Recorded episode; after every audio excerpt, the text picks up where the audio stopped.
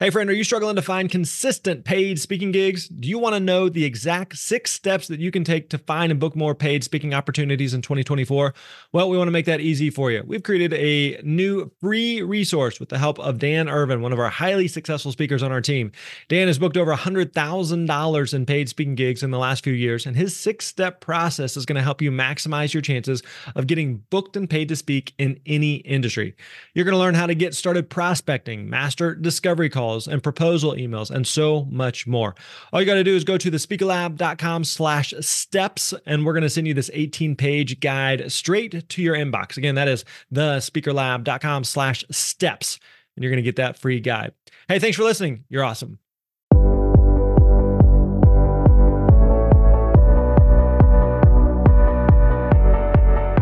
What's up, friends? Grant Baldwin here. So glad to have you here listening to episode 434 of the Speaker Lab podcast. Today, I'm going to be speaking with a guest who has truly done it all. My friend Lou Diamond. What a name, too, by the way, right? Lou Diamond has worked in marketing, tech, finance, professional services, you name it. He's had an amazing journey from a stellar career into speaking that is full of great lessons and how to hone in on your talents and your niche. Lou has invited me as a guest on his own podcast recently, so I'm excited to have him share some of his wisdom with all of us here today. Now, he's not just a speaker, but he's also the author of two books, Mastering the Art of Connecting and also Speak easy. So I think it's pretty easy to figure out what those are about. But Lou is going to talk about how he discovered his unique ability to connect with people and how it led him to writing these different books. But that's not all. In addition to his speaking, to his writing, his consulting work, Lou is also an expert at podcasting, not just having a podcast and being on podcasts, but using podcasting for your business. There is a huge untapped potential for speakers in the podcasting world. Lou's going to give some really great tips on making that work for for you. Because of his expansive experience, there's really something here for everybody, no matter what industry you're in or where you're at in your speaking journey. So, if you're wondering when it's time to write a book or how to deliver your message in a way that gets through to most people, or what to say when you're invited on a podcast, Lou is the guy. So, I'm glad to have you here listening with us today. So, let's jump right into it. Here's my conversation with Lou Diamond. Enjoy.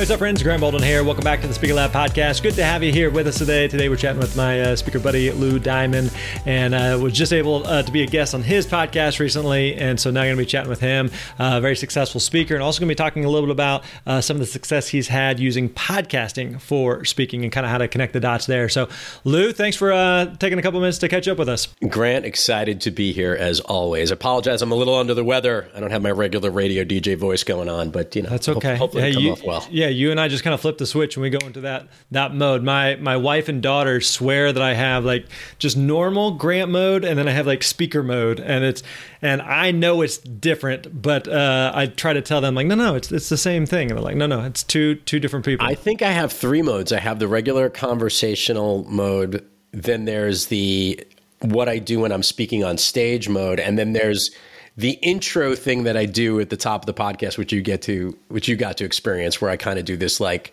you know, grand MC type of way of entering people. It's it's those three voices that people will. We got a lot of characters living here. So, uh, first of all, let's start with this. Why don't you give us a little bit of context uh, for you in terms of today? Uh, how much speaking are you doing? Who are you speaking to? What are you speaking about? How does speaking kind of fit into your world right now?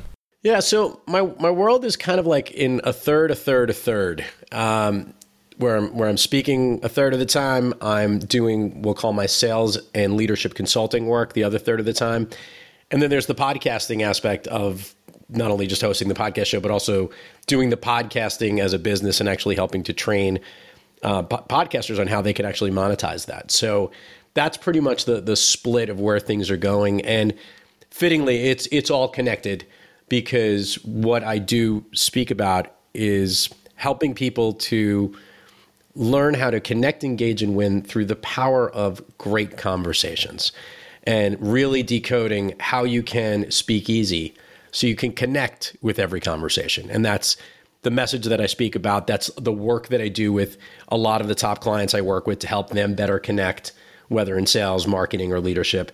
And obviously, connecting through the conversations I have on the podcast is a chance for me to practice what I preach and uh, get those reps in, if you would, so that I can continue to practice doing the thing that is all about how you need to be in every conversation in that sense of presence so that you can actually make the connections you need to.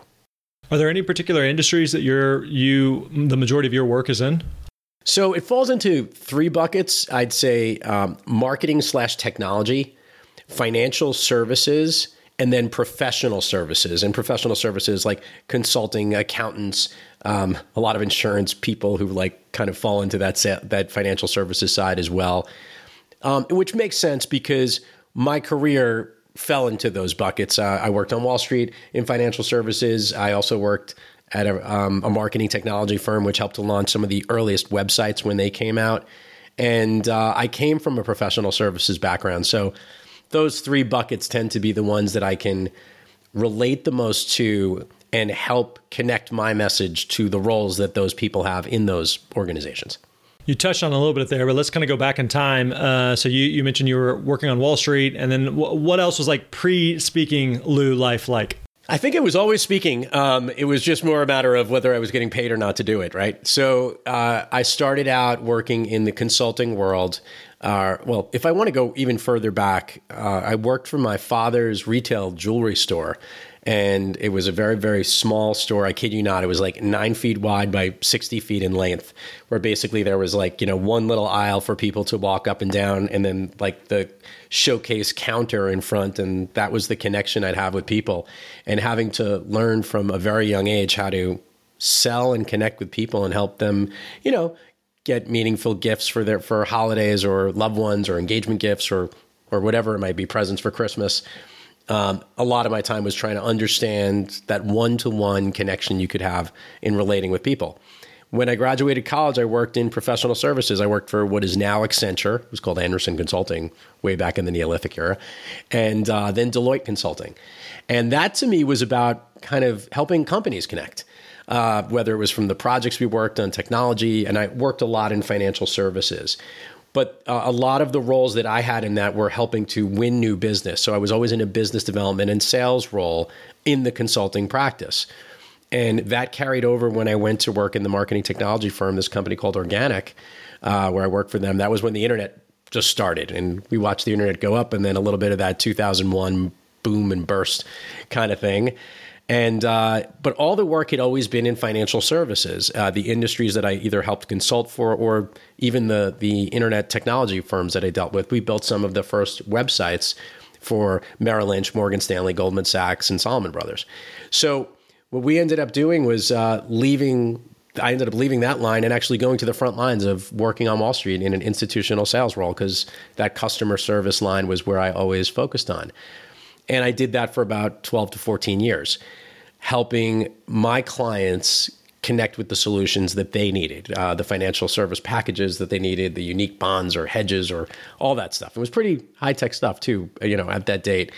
Um, but at some point or another, Grant, I I knew I had a different message because the way that I worked with people was a lot different than what other people had done. It wasn't to me a very transactional relationship. I was much more about creating really strong connections, and I'd always had, whether through companies, through individuals, just in the relationships I even had personally. And I had a unique way of connecting. So I wasn't exactly sure what I was going to do, but I knew I had a message to deliver. And through a little bit of a story and kind of a funny, weird, small world, I ended up going on a business trip with a friend. I was actually moonlighting, to be completely honest. I was working both Wall Street and this, uh, helping this guy out. We went to a trade show out in Las Vegas that he had been going to for six previous years. He had never closed any business while he was there. We were there for two and a half days. I helped him close two deals, inked while we were there. And within 30 days, five more of the conversations that we had led to that. On the flight home, he handed me a piece of paper and a pad and said, You need to share what you think is normal to you, but it isn't to everybody else what you do because I've never seen anyone interact this way. And I ended up writing Master the Art of Connecting. And in Master the Art of Connecting, I kind of broke down your connecting core, what how you kind of have to be to connect with other people, what's inside of us that makes us want to connect. Um, I started promoting the book. I started getting hired to speak about the book. And before you knew it, when I was trying to figure out what I wanted to do, that work of connecting was where I was going to set out and help companies improve on the way that they can better connect. So that's kind of the my starting story and how I started getting into professional speaking. And I became the connecting guy, uh, the one who gets out there and helps the people understand what, not necessarily what you need to do and not what you need to say, but how you need to be in every instance that you're with to improve the connections in your lives. So I got a bunch of questions here from from that story. Thanks for sharing all that. So uh, when you are in Vegas and even on the way back, and again, what what's kind of normal, natural to you is just kind of mind boggling to your buddy. Buddy's like, hey, you you should absolutely you know make this a bigger part of your world, whatever that may look like. And maybe at that point, you know, you, you don't have any idea what that looks like, but even then, were you thinking about like maybe you've done some presentations before for work oh, and yeah. done some consulting and like I would love to do more of this. I just I, I don't know where to go from here. And so hearing that from a friend, uh, is that kind of validating to you, or is that like holy crap, I've never thought of this before, or like what kind of headspace were you in at that time? Yeah, so so going all the way back to those consulting days, I, I was on the business development team, so I was always delivering pitches and giving presentations. So I was always speaking and always presenting. I um, when I made the move into the marketing technology firm Organic, I ran business development and was giving pitches nonstop. So I was always selling and presenting and having to establish that relationship with clients. So delivering a message in a unique way that would try to resonate with the people I would speak to when I worked on Wall Street, it was definitely more one on one type of selling. It wasn't like me getting in front of an audience and pitching, and I definitely missed it. I'd say one of the things that was calling back to me, and I, and I can even go back to the fact that I used to be on stage, I used to act as a kid. Um, I played basketball, and I wouldn't graduate high school unless I was in a bunch of the plays. I said, I even quit halfway through my senior year of the basketball team because I'm like, I got to be in this show. And the coach was a little more flexible. Uh, uh, he was really good with me. He's like, you're only going to get limited playing time anyway. Hit the stage, you'll do really good up there. So, so I've always wanted to give it, deliver a message, and a lot of the work that I had done was try and help people understand maybe the way I think and try to get them to relate to how they can start to think this way too, because it could be helpful to them. And I think that shifted in a lot of the ways I deliver my message today, because today I've learned how much more important the conversation is and in fact showing people how they can make that connection through the conversation. So a lot of the way i speak today grant isn't just getting up there and telling a story or teaching a certain lesson on how you can connect but a lot of it is interactive and trying to engage an audience into creating the conversation as part of the showcase of what my keynote message actually is Interesting. So you are coming back from Vegas and kind of again have this reassurance that like maybe I should be doing this, but it sounds like you've got a good, stable, secure job. Yeah, I'm sure you're, you're paid really well. Uh, you know, doing a Wall Street gig is kind of a prestigious type of role. So wh- where do you go from there? Of going like I have this safe, secure thing. You're deep into your career, and then like I'm playing with this idea of speaking, and I, I don't know what I don't know, and I don't even know where to begin. So walk us through like what what happens happens from there to start to take some steps towards becoming a professional speaker? One, my wife thought I was completely crazy. No, no. I, I knew something was wrong inside. I was not happy, which was something weird for me because I'm always happy. I'm generally a positive, always smiling kind of person. And and I think maybe the first realization grant was that the work that I was doing when I worked on Wall Street, which was really fun and enjoyable, and I loved the people I work with, but the work itself wasn't as fulfilling to me anymore. It was missing something. It was missing the ability to connect with others that are outside of the sphere of just working on Wall Street. So I had kind of this calling that I knew I needed to do something else, but it was more along the lines of delivering this message on how we can connect better. Not necessarily delivering that message on stage in front of companies. It was more to work with teams in certain groups to help them better understand. A lot of my ways of having people understand how they could have better conversations and connect at each and every time is something you have to practice. You have to get hands on with. And I love that immersive feeling of being in that more workshop environment. But I was able to translate, almost like take a blimp view of this message and deliver that in a pretty powerful message, which became the message of speakeasy to connect with every conversation and show people the easy ways to go about doing that. So it wasn't the first thought. The first thought was to help others learn how they can apply this into their daily routine from a sales, marketing, and leadership point of view. When I started to realize the breadth of how my message actually can carry over to lots of different industries and lots of different audiences, I shaped a message that would really relate to how people can use this message and use these tools that I help people teach so that they can connect with every conversation in, in a fun and enjoyable environment. So even but but to that end, like what are the those any of those earlier steps of going like I I have this message, I want to help people with it. Speaking as one, you know, methodology or, or, or route I could take. There's a lot of different ways, but um, once you kind of land on okay, speaking kind of the, the path for me, again, trying to figure out like, yeah, but how do I get a gig? And and is this something like people even uh, hire speakers to talk about? And and how much do I even charge? And what like what was that first paid gig like for you? So what's really funny was my first paid gig was one of the highest paid gigs I'd gotten ever to to present. I ended up getting twenty five thousand dollars to deliver my message and lead a workshop in in a three hour session in the morning. Now, why did it work that way? Was was who was the audience I went to? The people that I knew were this Wall Street crowd, and there was a small Wall Street firm that I actually wanted to do business with, and they said, "What do you think it would cost?" And I just said, "This is what it should be." Now, I knew that I couldn't get that each and every time, and I knew I had a specific skill set, at least to start. But it helped me range what the possibilities could be, and it also showed uh, me something real important that I did a couple of those gigs where I showed up and delivered a quick keynote and then I'd leave. To me, that felt incomplete. To me, it had to get people really involved and it had to be a very immersive experience that was more than me just telling people what they needed to do. I needed to ask and listen and really dive into curiosity when I present.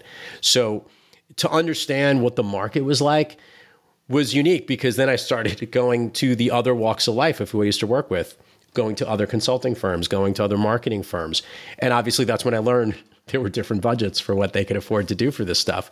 So um, I think I figured out really early on because of the fact that I started a lot later and I was in my 40s already doing this stuff and had many years of experience. Me coming in and being useful and productive right away helped to put a little bit of a higher level price tag on what I would actually charge to speak so I was I was always working in that five figure range anytime I'd go present. And I always encouraged that it was more of kind of a workshop environment than just me going up there to speak, say hi, goodbye, give my message, and then walk out the door. Right, right. One of the things you touched on earlier was that with your initial book, that that really opened the door for a lot of speaking engagements. And the the, the speaking industry tends to be kind of split on this. There's some people that say you, you definitely got to have a book, and a book is going to be kind of your you know the the um, it's going to open a lot of doors for you. And other people are like, I did a book, it didn't do squat for me. Um, everybody's experience is going to be a little bit different. So, what have you kind of found? Like, how important is a book for a speaker? Uh, do you feel like that's still just as relevant and necessary today as it was whenever you released your book initially. What's kind of been your your experience on that? So, and, and I've I've written two books, and in both, in, well, the first time I was more or less kind of forced and coached to say you need to tell the world this from my, my work colleague, and that's what inspired Master the Art of Connecting. Um, I did not want to write another book after Master the Art of Connecting until I really had a message to share. Uh, one, I think a book does add credibility. I think it adds uh, a really good structure also for how people can could absorb the work that you do. Um, take your message and put it in functionally to whatever your whatever your message is. I read a book recently about mindfulness and it was really process oriented where I would have thought it would have been much more open and airy. It was a really good structured book. And I said, "Wow, I would love to hear this particular speaker explain these lessons and these methodologies because I'm that way. I like to see things with kind of maybe a system or a little organized way of, of thinking versus just telling really great stories or personal anecdotes that really connect. I love to bleed those two together, show how a story can be relevant with a lesson that you can learn within it. So if you're thinking, if you don't need to have a book, but it certainly helps. And I would actually argue it also helps you hone your message a little more clearly and more specifically. what I found fascinating was that my second book, Speak Easy, wrote itself from a lot of the lessons that I've learned, not just speaking, but from what ended up transpiring from me hosting a podcast program. And the message of what Speak Easy has was actually a much more inclusive and more fun message that carried over. It was a much it was a new and improved version of Master the Art of Connecting, but at the real core of where I'm actually the most effective on how I can deliver my message, which is helping people understand that having the better conversation. And I got my reps in having a lot of those conversations, hosting a podcast and speaking, and melded all that together. Um, I think it's a great thing to have in your toolkit to have a book.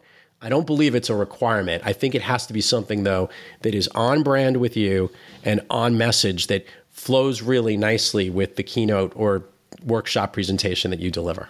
Yeah, I, would really echo that, especially on the uh, the the experience of whenever you are presenting a talk, you're getting real time feedback, and you're able to make tweaks and adjustments. And people, you know, ask questions or touch base with you afterwards, and you know, you take some of the questions that they have, and you can kind of tweak your message. And over time, as you get that real time feedback from an audience, that then you it uses to inform what you're going to create in the book. You know what the audience in, at large is asking, what they're struggling with, where they feel stuck, uh, and it helps make the product better. Versus if you go try to write a book in a vacuum and then you come back out and you're like, I hope I got it right.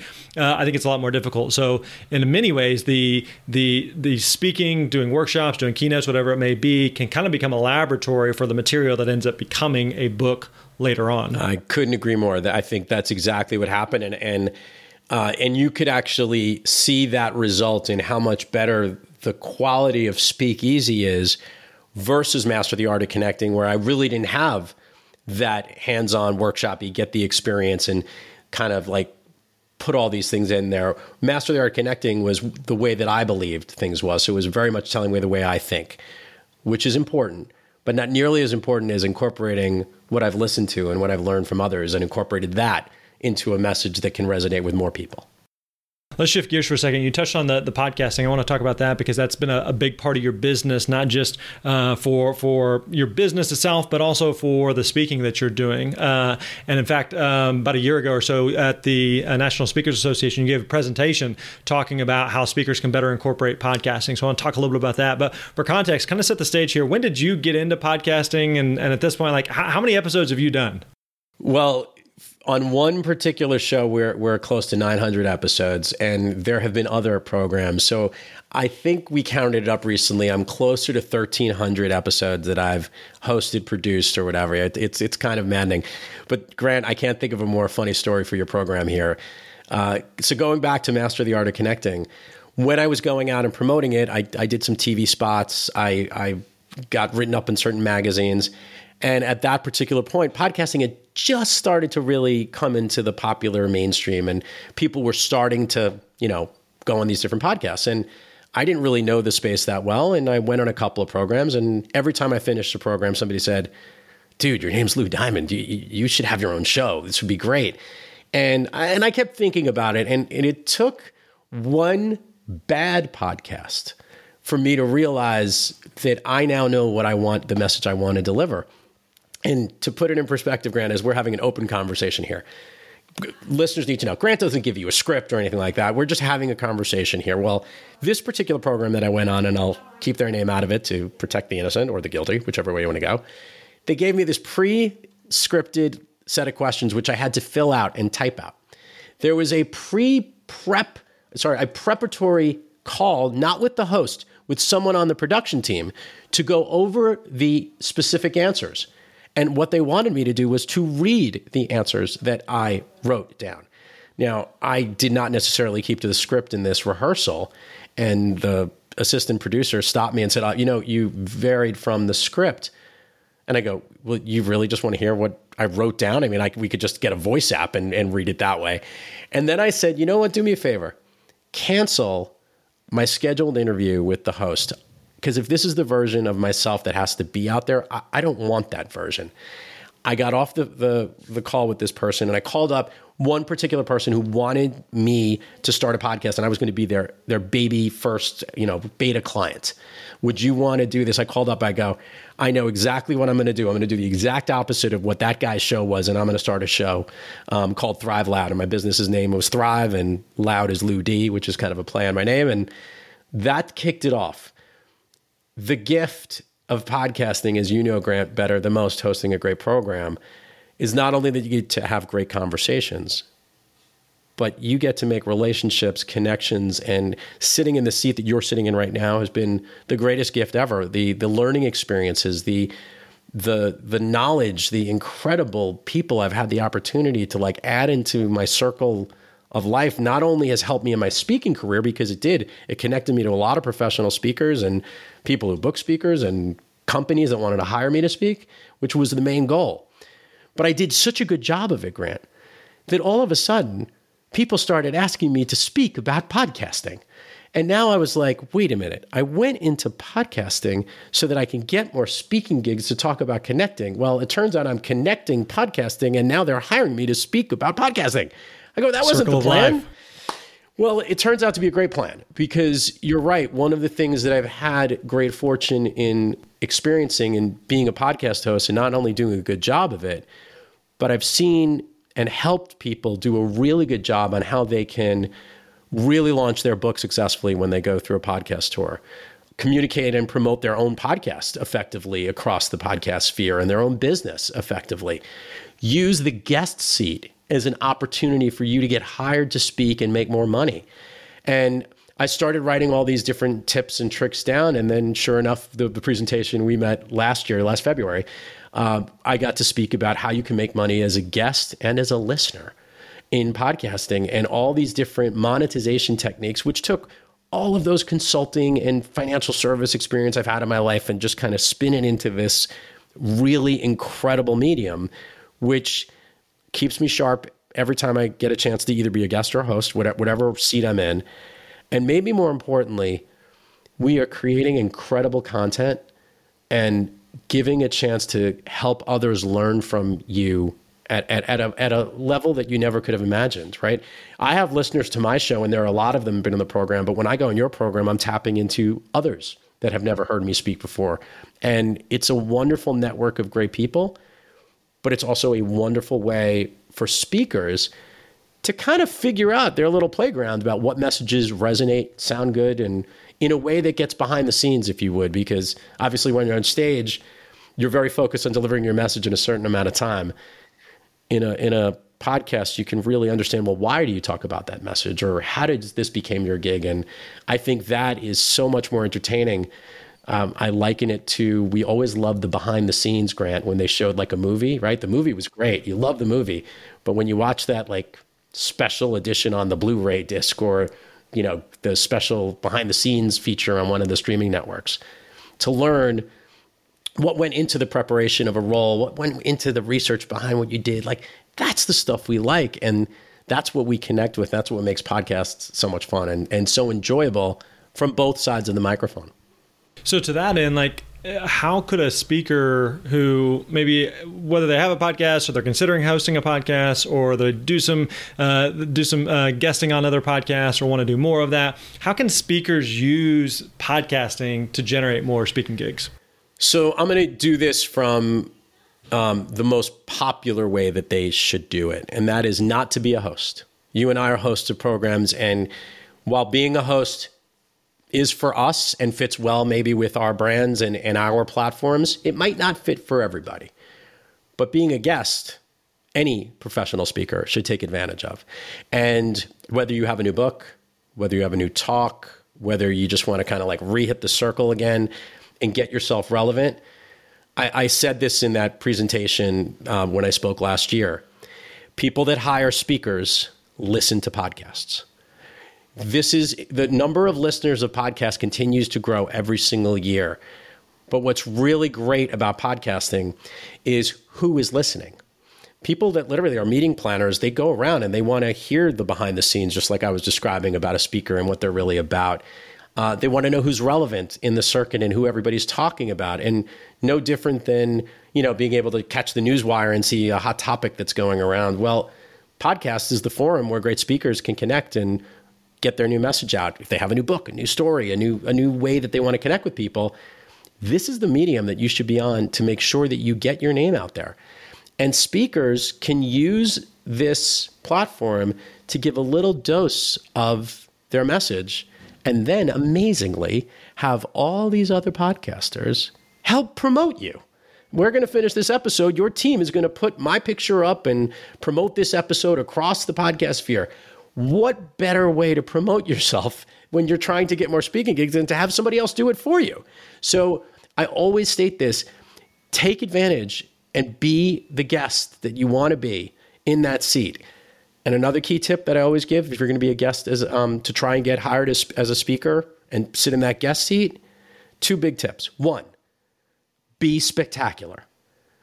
Remember, when you step on stage and you give a, a speech for 30 minutes, maybe there's 400, 500 people in the audience or more, if you're lucky, that get a chance to hear it. And sure, it might be recorded and videotaped, and you will then edit it down to a 30 second or four second clip in your sizzle reel on your website. But the podcast interview and all those different podcasts that have podcast avenues is out there in perpetuity forever. And anyone can hear your message wherever you go, which is just absolutely awesome that your message is actually more important on a podcast than it is on a keynote because more people will hear it than those that will actually hear you on the stage that you went to go speak on. So the reality is, is that the people who have a greater likelihood of hiring you are going to hear you on a podcast more so than they hear you on a stage. So one, be spectacular. And two, the big part that I think is so important for every single um, podcast, every every single opportunity as a speaker to be a podcast guest, is that you must remember this lesson. It's more important that they know that the podcast happened than whether they listen to it or not. I always say this to podcasters and they freak out. Mm, okay. It's more important that you know that the podcast happened and listen to it. Here's the story behind this, Grant. A friend of mine who is an amazing screenwriter was a guest on my podcast show, and I was so excited to have this guy on. He's a big time screenwriter. He's he uh, his name is Mark Bomback. Mark wrote the new movies, the Planet of the Apes movies, and he also did the movie uh, Unstoppable with uh, Denzel Washington and Chris Pine, and he wrote that. And he's a big time guy, and he's in Hollywood. He's really famous, and he also happens to live in in the town that I grew, that I live in. And when that was it, when that happened, and I had him on the show, I shared the podcast episode on my own personal feed, not my business feed, my own personal feed in Facebook. And I would run into people, and I'd be like, "Did you listen to the show? What'd you think? Did you like it? Did you check it out?" You know what most people did? They came up to me. They go, "Lou, I saw you had Mark on your podcast. That's amazing. That's awesome." I'm like, "What did you think?" You're like, I didn't get to it yet, but it's on my list of things to do. I was totally disappointed by this grant. I'm like, nobody's listening to the freaking podcast. And then it hit me like a ton of bricks. But they knew it happened. That was way more important. If you're a speaker and you go on a show and someone has the opportunity, you promote the bejeebies out of this thing. Put this on every one of your social feeds on Instagram, on LinkedIn, on Facebook, where everybody is, and let everybody know. They'll get to it and listen to it where it's possible. But what are they going to know? They're going to know that Lou Diamond was on Grant Baldwin's amazing TSL podcast show. They're going to know that this guest was on the Thrive LouD podcast. They're going to know about it. And when they get to it in their own convenience, you're going to be top of mind when you're a speaker, and by the way, when they're thinking about who's top of mind and they're looking for speakers to hire, podcasting is one heck of a way to promote yourself it. Interesting. That's really good. I hadn't. I'd never really thought about that that angle before. Uh, all right, a couple of follow up questions on this. One would be, um, yes, sounds like being on more podcasts may be, you know, one of the tickets to uh, potentially booking more gigs. Does it depend on the type of podcast, the genre of podcast, uh, the industry? How much of a factor is that going to play? One, but then two is also going to be like, okay, great, I'm supposed to be on more podcasts. How do I get on more podcasts? What what would be the action steps there? I'm a big fan of picking a lane to be in. So if you are a speaker in, let's say, marketing technology by the way, the best part about podcasting out there is this lovely thing in Apple Podcast or Google Podcast. You can search and they tag the category of your show. My show happens to be on speakers, entrepreneurialism, and marketing and technology and stuff like that, right? So if somebody's looking to be in that space, they could come on Thrive LouD and that's where they can go. But if you're interested in going in the marketing technology space, well, there's a whole series of podcasts that you can go on. There's this one great speaker. Um, he's a leader in the advertising space. His name is Jonathan Sackett. Two years ago, he decided he was just going to own one lane. And this guy went on 24 of the top 30 podcast shows in the marketing technology space. Amazingly, he got hired four times on consulting gigs for being guests on that show and three separate times to be keynotes at other conferences in that space. He found his lane, went in it, and was on it. And he was the top of mind person because everybody wanted this guy on his show. So if you have a specific lane and a specific expertise as a speaker, find the specific podcast. Oh, by the way, there is one out there. There's multiple ones in the particular field and area that you want to go in. Go to that lane and own that lane. Take it over. Be the best freaking guest you can be on every one of them. Trust me, somebody's listening to that show and is going to think about it. And whether they listen or not doesn't matter. Oh, they know that Grant Baldwin is the guy who helps speakers and understands the speaker business. That's a guy I want speaking at my conference. Let's get him on. That's how it works. Is it going to be different in certain industries where this is going to be much more common than in, in other industries? Certain industries have way more shows um, than others, uh, I, and some of them are harder to get on. What I, so now answering your second question is how do you get on these shows? I'm going to tell you the best kept secret in podcasting, listeners. You need to know this. Reach out to the get to the hosts of the show. Reach out to the hosts of the show and try and connect with either the guest or try and get yourself on, or just ask, "Hey, I'd love to be on your program." If you're a professional speaker, I'm going to let you know a, a little inside trick. Speakers are really good on podcasts because they speak professionally and they speak well. They're amazing guests. They have fun topics, they have a wide range of variety. They're usually charismatic, usually have a good stage presence, so they're great for your listeners. So, professional podcasters or podcast hosts love speakers. So if you're a speaker and you want to get on a certain lane of a show, go out and reach out and ask them. The other way to do it is to make sure you follow them on social media feeds. If a certain person is on a show and they post it on LinkedIn or Instagram or Facebook, whatever it is, follow the link, comment on it, maybe even DM them directly to say, hey, I really love this episode. Trust me, we love feedback. We love hearing people that love our podcast. And I'm very open to people coming on my show who will ask me, Lou, I've got a really good message to share. I'd love to be on. And by the way, for the most part, we're pretty open on making sure people come in. We do three shows a week on Thrive LouD. We're crazy. So we want people to come on. So reach out proactively to get on these programs and plan it out ahead of time. Pick your lanes, the ones you want to be on, the ones that make sense and ask those hosts to be on and befriend them, socially connect with them, and you're going to increase the likelihood that you'll get, get on. One other really good tip speakers, use your speaker friends to do this. A lot of us professional speakers have been on a lot of different shows. Maybe those are shows that you should be going on too because you might speak on a similar topic or in a specific lane. Reach out to your fellow speakers and have them do an email introduction. They'll be glad to do so because hopefully you would do the same for them in the future and return the favor.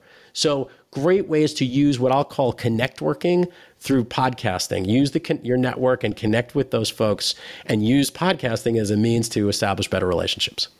One thing you touched on earlier was once you're on a show as a guest is to be spectacular. But anything else that we should be doing on the show itself, just to connect the dots, because just because you, you give a, a great interview or you're a great guest doesn't necessarily mean a listener's going like, oh, I should hire that person to speak.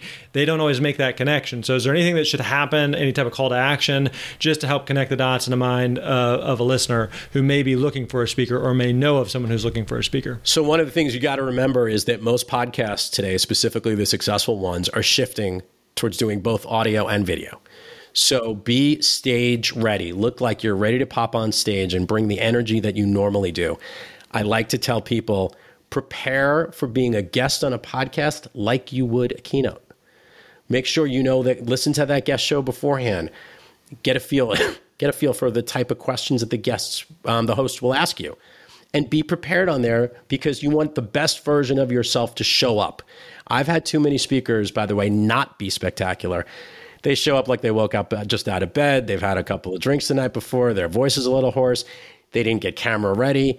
You got to remember that you have no idea who's going to see you the next time you speak. I use I call it the Michael Jordan uh, way of doing this. I'm sure if you're a, a big fan of sports, whether it's Michael Jordan or Joe DiMaggio, they used to have this belief that every time they stepped on the field, they had to make it like that someone was going to be seeing them for the very first time. I think that's how you should approach going on podcast shows. You have to go on thinking that there's someone in the audience who might hire you, thinking that someone might see you in a social feed without even the sound on, and say, that's somebody that I might want on an event. So bring your stage presence onto your podcast performances and treat it like a keynote. You do that, you're going to, first of all, practice your messaging and delivery, but also you will have the appearance of the professional that people are looking to hire for their particular event. Mm. Good stuff, Lou. We appreciate you taking a minute. Uh, I know there's a lot of other stuff that we could uh, we could cover here, but I want to be respectful of time. Uh, if people want to find out more about you and what you're up to, where can we go? Easiest thing is to find me anywhere in social media at Thrive LouD, T H R I V E L O U D. You can also go to thriveloud.com where you can learn all about my speaking, my consulting. And if you head on over to speakeasybook.com, you'll get a chance to go get a copy of Speakeasy and learn how you can connect with every conversation. Awesome. Lou, thanks for the time, buddy. We appreciate it. No, I appreciate you, Grant. Thank you. All right, there you have it. We hope you enjoyed today's episode of the Speaker Lab podcast. Now, I want you to know that we do this podcast simply because we want to serve and support speakers like you. We don't charge anything for you to listen, but in return, we do have one small favor to ask. Would you be willing to subscribe to the podcast where you're listening right now? Hit that subscribe button. Also, leave us a rating and review within iTunes or Spotify, wherever you listen to these podcasts.